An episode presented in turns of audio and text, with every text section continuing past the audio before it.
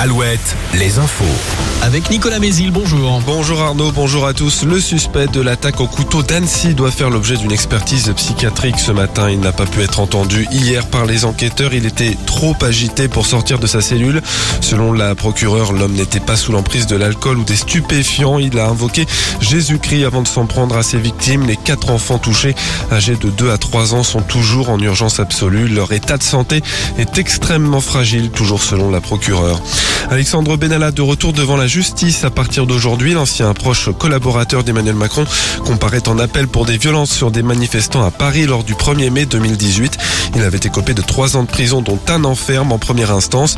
Alexandre Benalla est aussi rejugé pour d'autres faits dont le port illégal d'une arme de poing avec laquelle il s'était pris en selfie dans un restaurant de Poitiers en 2017.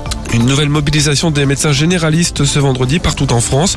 Le collectif Médecins pour demain les appelle à faire grève et fermer euh, leur cabinet. Aujourd'hui, ils protestent contre un texte qui vise à lutter contre les déserts médicaux à travers euh, différentes mesures et qui sera présenté la semaine prochaine à l'Assemblée. En Loire-Atlantique, une page se tourne aujourd'hui à Saint-Brévin. Le conseil municipal se réunit pour élire un nouveau maire après la démission de Yannick Morez. Euh, Dorothée Paco, sa première adjointe, devrait prendre sa succession.